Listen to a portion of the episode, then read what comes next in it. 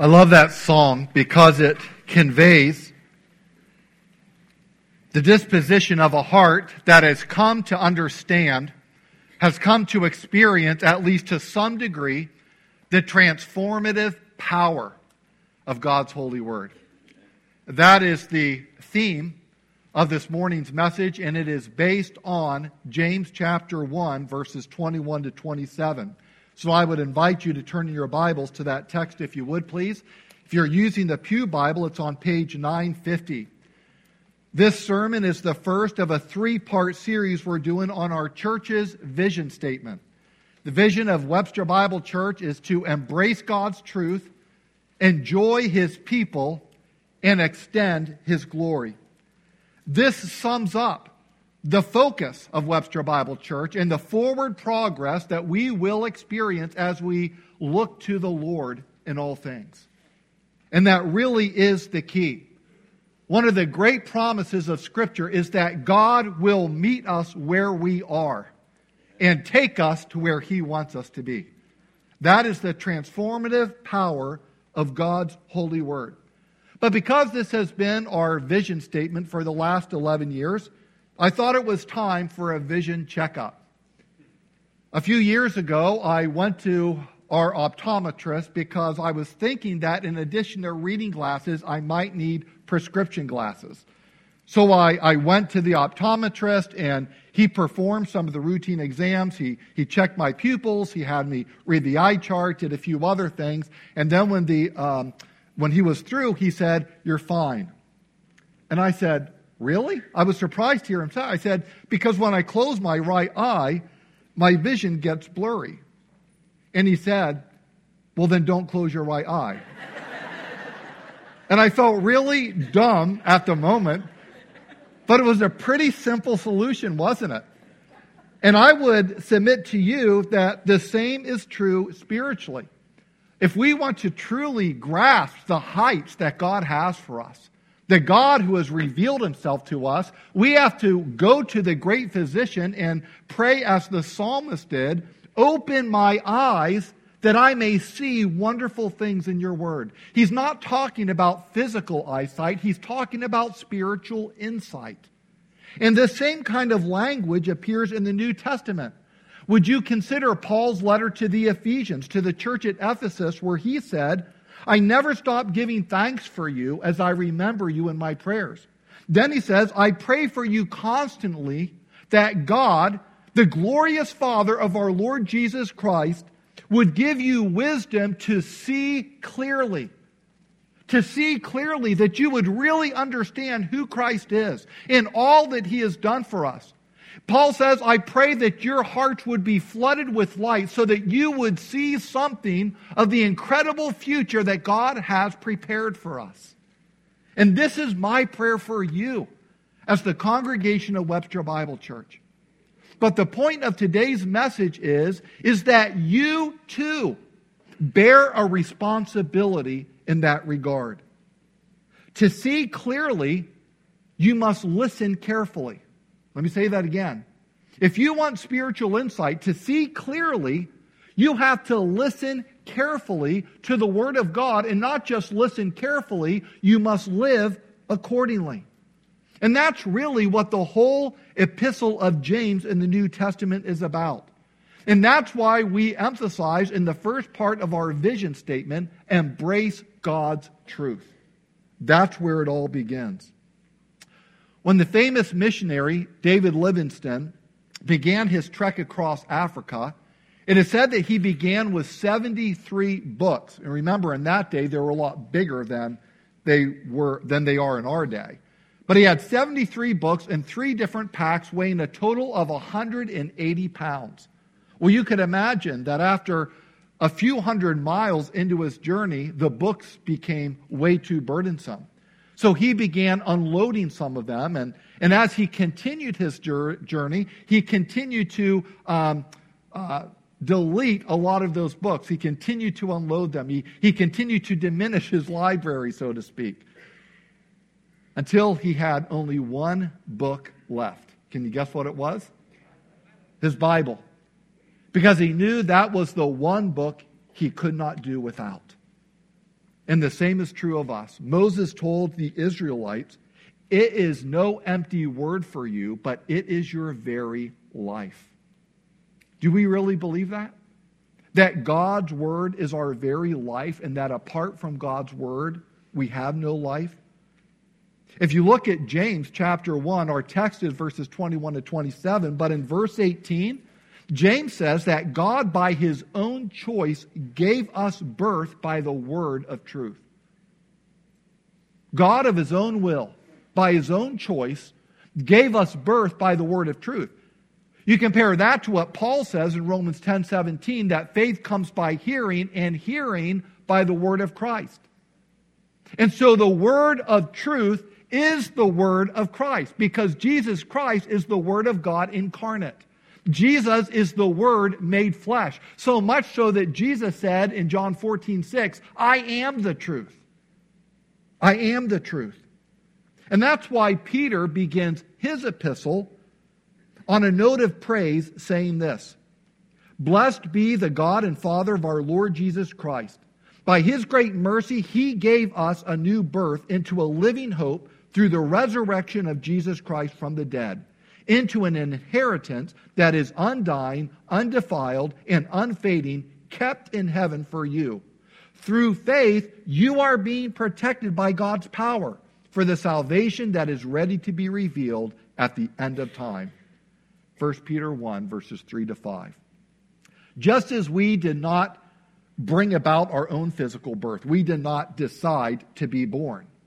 Even so, we did not bring about our spiritual birth. We did not decide to be born again. We were not the ultimate cause of that. God was. The Bible says that God, by his choice, brought us forth. He gave us birth by the word of truth.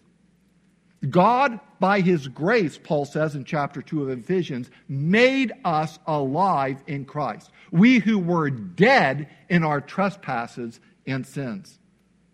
Well, Peter says, like newborn babies, crave the pure milk of the word, that by it you may grow up into salvation, if indeed you have tasted that the Lord is good. In other words, instead of continuing the, the old sinful habits and practices that characterize us when we were dead in trespasses and sins, now that we have new life in Christ, even if we're brand new believers, babies, we're to crave the pure milk of the Word. And it doesn't mean that when you get older in Christ, you no longer crave it. Every believer is to crave the pure milk of God's Word the way a newborn baby craves the milk of his or her mother. Christians are to crave what nourishes spiritual growth for ourselves and for others. That's essentially what the letter of James is about. Getting believers to consistently live out the faith that they proclaim. And that's why our subject for this morning is the transformative power of God's holy word. James 1, verses 21 to 27. Please follow along in your copy of God's word as I read these verses. Therefore, put away all filthiness and rampant wickedness and receive with meekness the implanted word which is able to save your souls. But be doers of the word and not hearers only, deceiving yourselves. For if anyone is a hearer of the word and not a doer, he's like a man who looks intently at his natural face in a mirror. For he looks at himself and goes away at once, forgetting what he was like. But the one who looks into the perfect law, the law of liberty, and perseveres, being no hearer who forgets, but a doer who acts, this one will be blessed in his doing. If anyone thinks he is religious and does not bridle his tongue, but deceives his heart, this person's religion is worthless. Religion that is pure and undefiled before God the Father is this to visit orphans and widows in their affliction and to keep oneself unstained from the world. May the Lord add his blessing to this reading of his word as we allow his word to be planted deep in us. As you can see from these verses, the Christian life is intensely practical. God's word is meant to transform us, not simply inform us. That really is the central point of this uh, point of the sermon. God's word is not meant to is meant to transform us, not just inform us. With that in mind, look at what James tells us to do. Now I'm going to use a little bit of a colloquial language here just to help with our memory. Number 1 he says, in essence, take out the trash. take out the trash. Look at the first part of verse 21. He says, put away all filthiness and rampant wickedness. Now, the therefore points back to what James says in the previous two verses. James 1, verses 19 to 20. He says, Know this, my beloved brothers, let every person be quick to hear, slow to speak, slow to anger, for the anger of man does not produce the righteousness of God. Therefore, put away all filthiness and rampant wickedness. We know from experience, whether we're on the giving end or the receiving end, that unchecked anger, sinful anger, is often accompanied by hurtful words, and in some cases, even harmful actions. James' point is that anger only produces more sin, not the righteousness that God desires. And that's why James says, put away all filthiness and rampant wickedness. I want to show you, as I've already read from a few different epistles at the outset of the sermon, that the apostolic witness is consistent throughout the New Testament scriptures.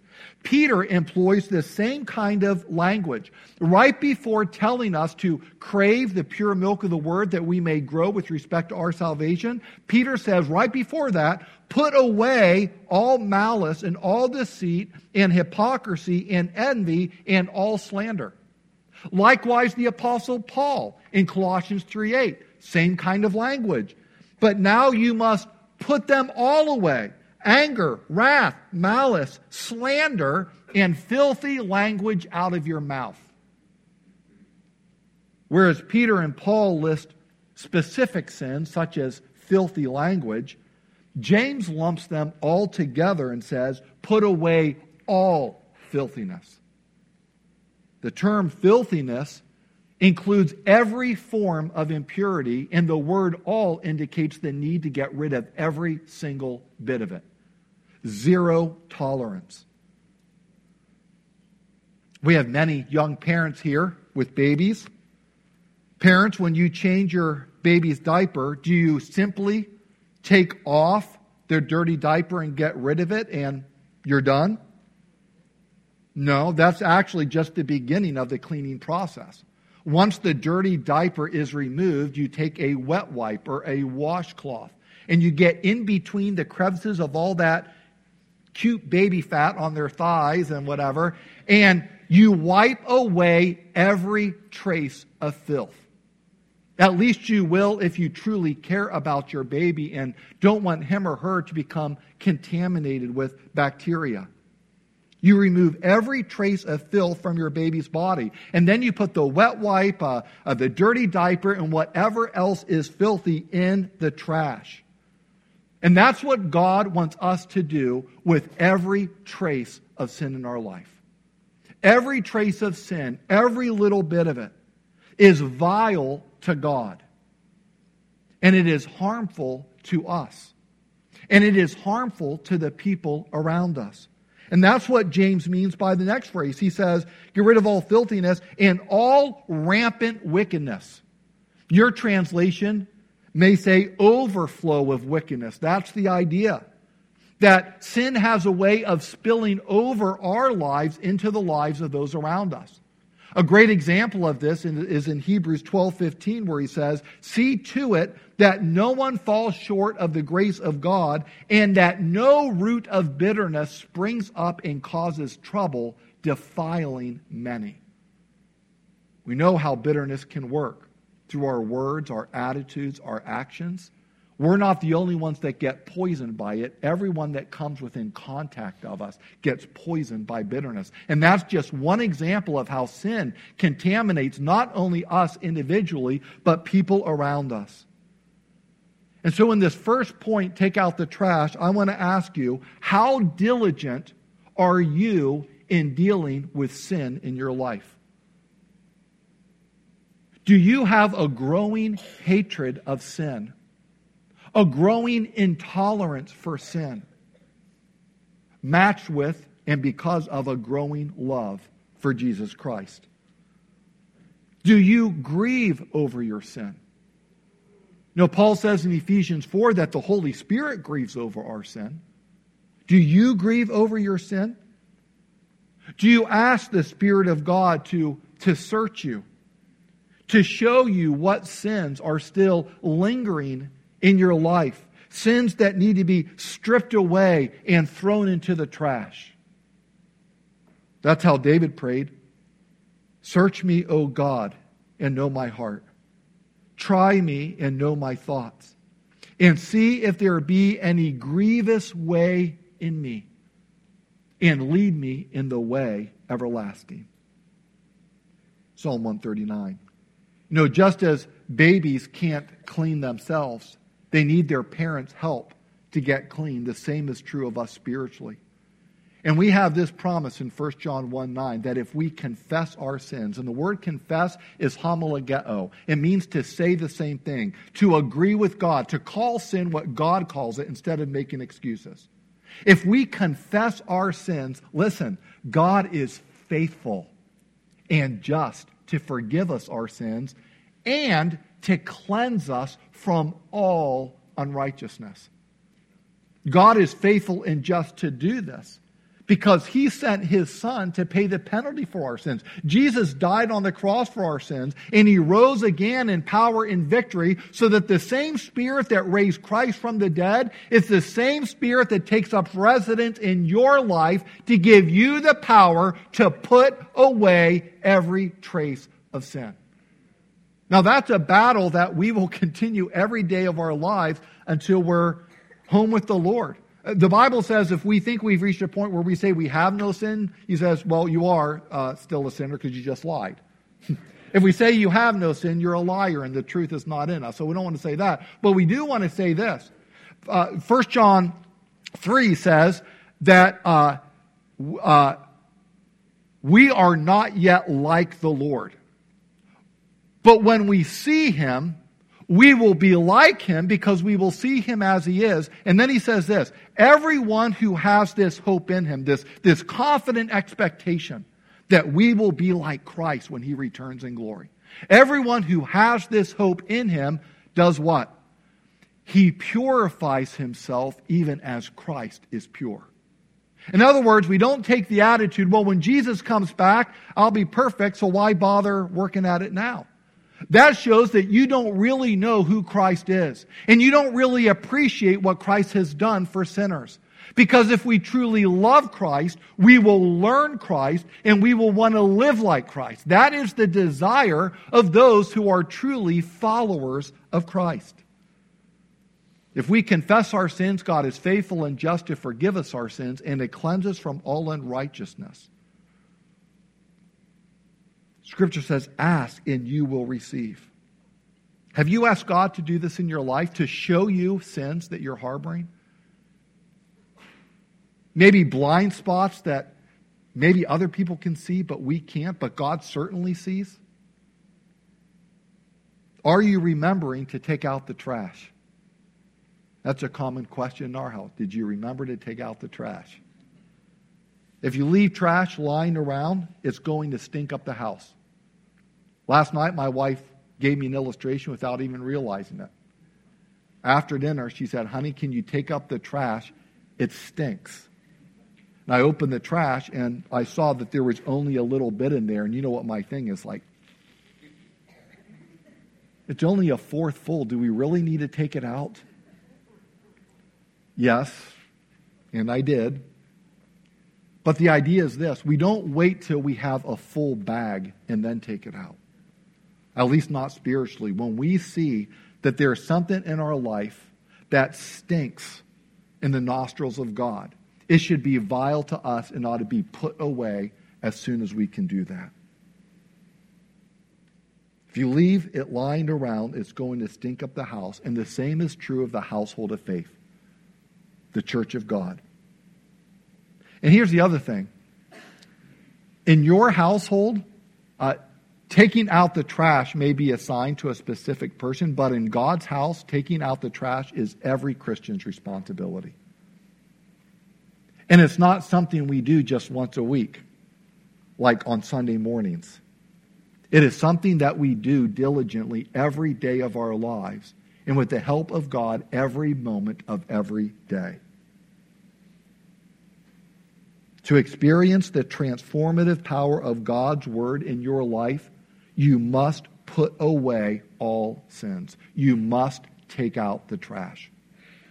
Number two, take in the truth. Take out the trash is the first step, but then take in the truth. Therefore, put away all filthiness, I'm in verse 21, and rampant wickedness, and receive with meekness the implanted word which is able to save your souls. Once again, this is, this is consistent teaching throughout the New Testament. Peter follows the same sequence. After telling us to put away all sorts of sins, he says, like newborn babies, crave the pure milk of the word that by it you may grow up into your salvation, if indeed you have tasted that the Lord is good. Do you remember the words we sang literally moments ago, just before the sermon began? Speak, O Lord, as we come to you to receive the food of your holy word. Take your truth plant it deep in us, shape and fashion us in your likeness. Were you thinking about those words as you sang that song? James refers to the truth of Scripture as the implanted word. That is to say, that the people to whom he was writing had already been given the message of salvation. It had already been planted in them, so to speak. But if a plant is not properly tended to, it will die. Jesus gave a very similar illustration from nature in the parable of the sower in Matthew 13. You were to read that parable, you would see that the seed of God's word is extravagantly sown. It's extravagantly sown, but most of the soils on which it fell were not receptive. The seed is extravagantly sown, but most of the soils, three quarters of them in the parable, were not receptive.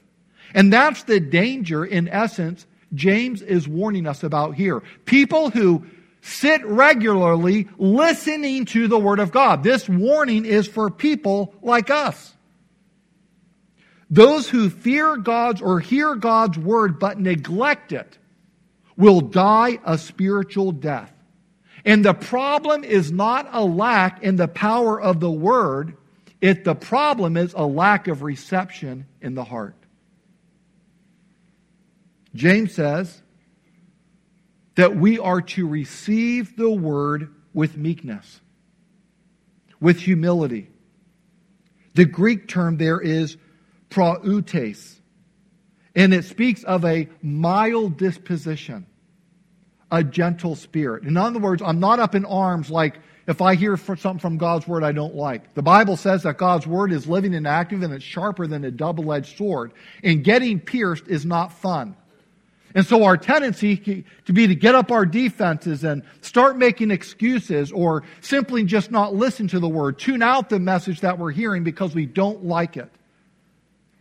James says, don't do that.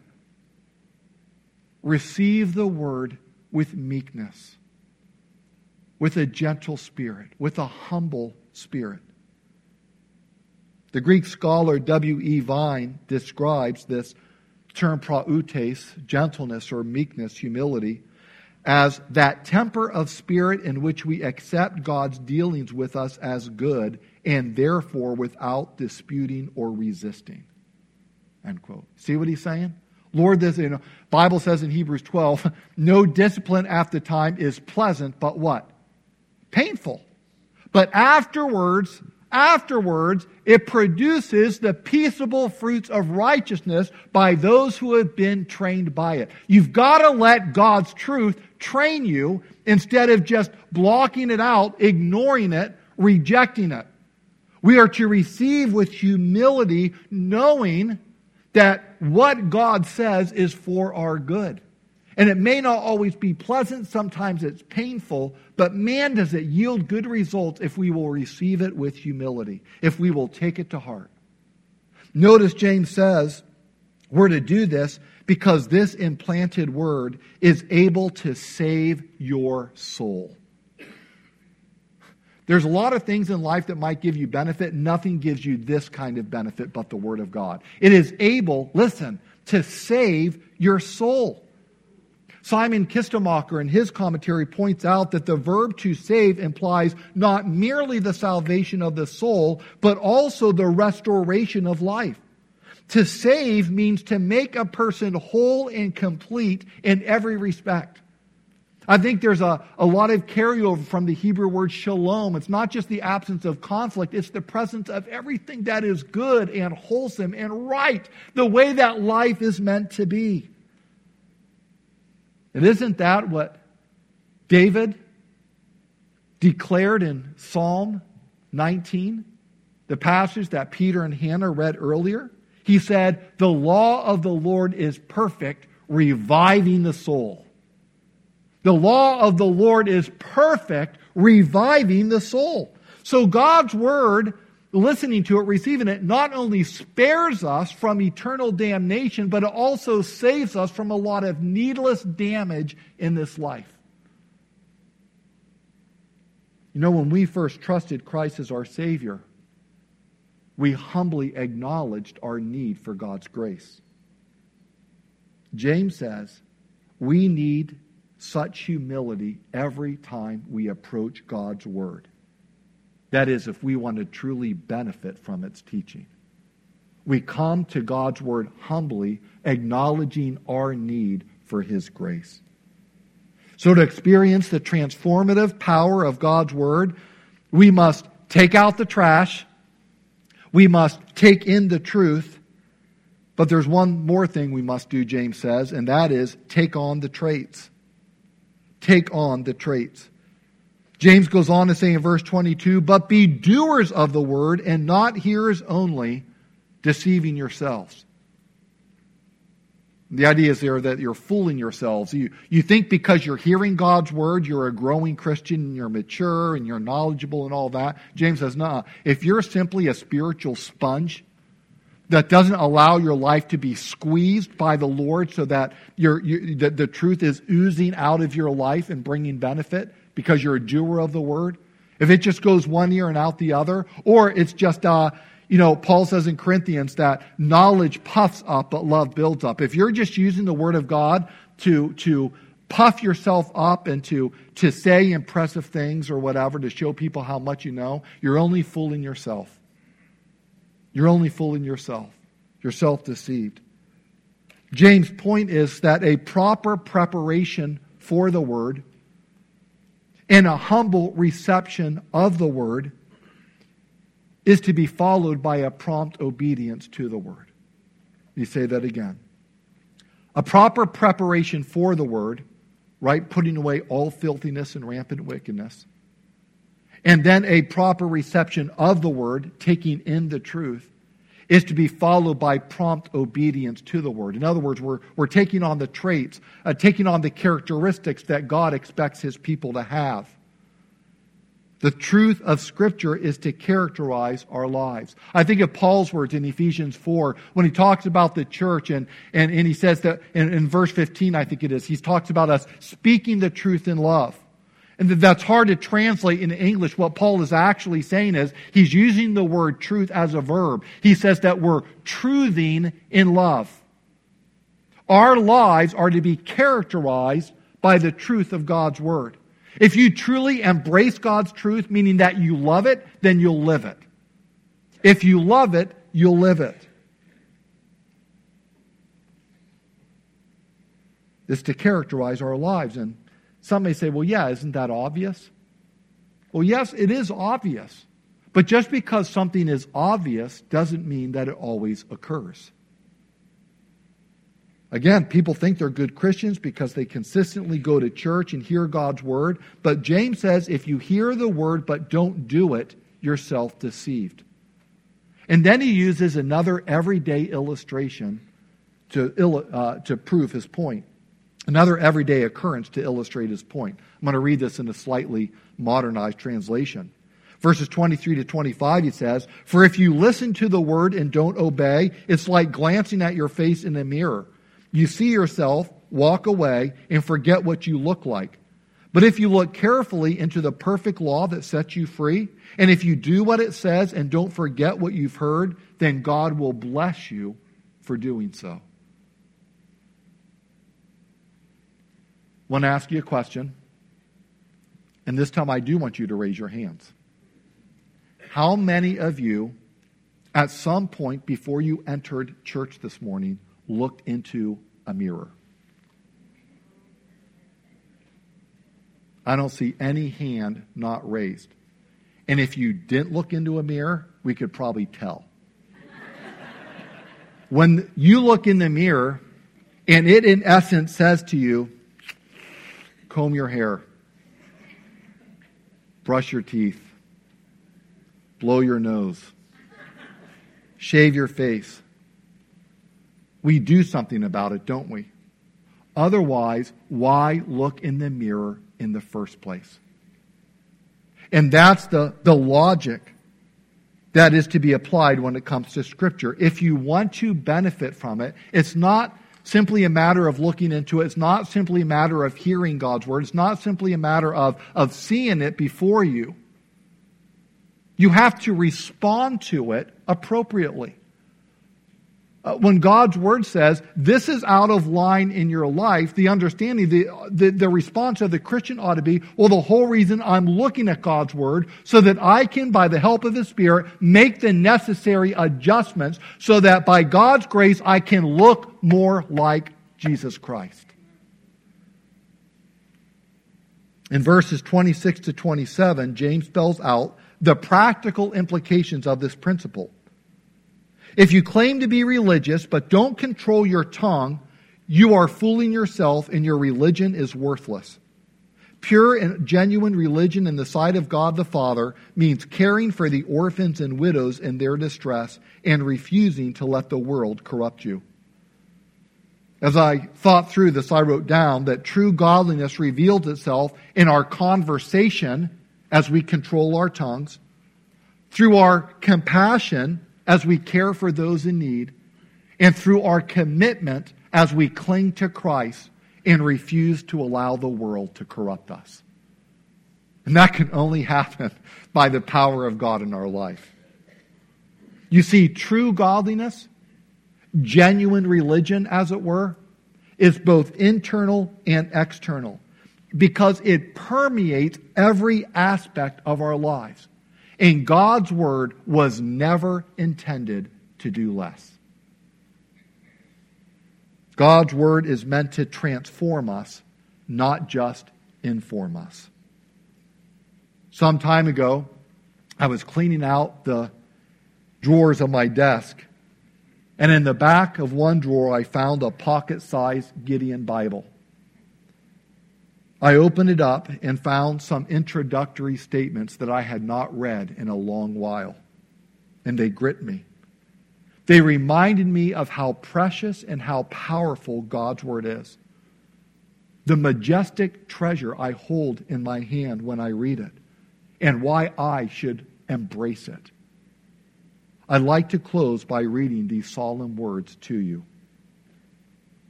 And this is from the Gideon Bible I had in my drawer. The Bible contains the mind of God, the state of man, the way of salvation, the doom of sinners, and the happiness of believers. Its doctrines are holy, its precepts are binding, its histories are true, and its decisions are immutable. Read it to be wise, believe it to be safe, and practice it to be holy. It contains light to direct you, food to support you, and comfort to cheer you. It is the traveler's map, the pilgrim's staff, the pilot's compass, the soldier's sword, and the Christian's charter. Here, paradise is restored, heaven is open, and the gates of hell are disclosed. Christ is its grand subject, our good its design, and the glory of God its end. It should fill the memory, rule the heart, and guide the feet. Read it slowly, frequently, and prayerfully. It is a mine of wealth, a paradise of glory, and a river of pleasure. It is given you in life, will be opened at the judgment, and be remembered forever. It involves the highest responsibility, will reward the greatest labor, and will condemn all who trifle with its sacred contents. Let us pray.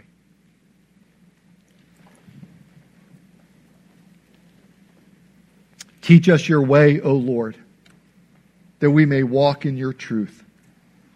Unite our heart to fear your name. We give thanks to you, O Lord our God, with our whole heart, and we will glorify your name forever. For great is your steadfast love toward us.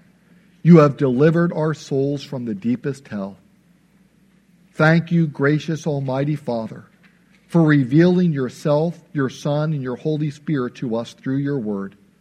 Your word is a lamp to our feet and a light to our path. Help us to love it and to live it for our good in your glory. Amen.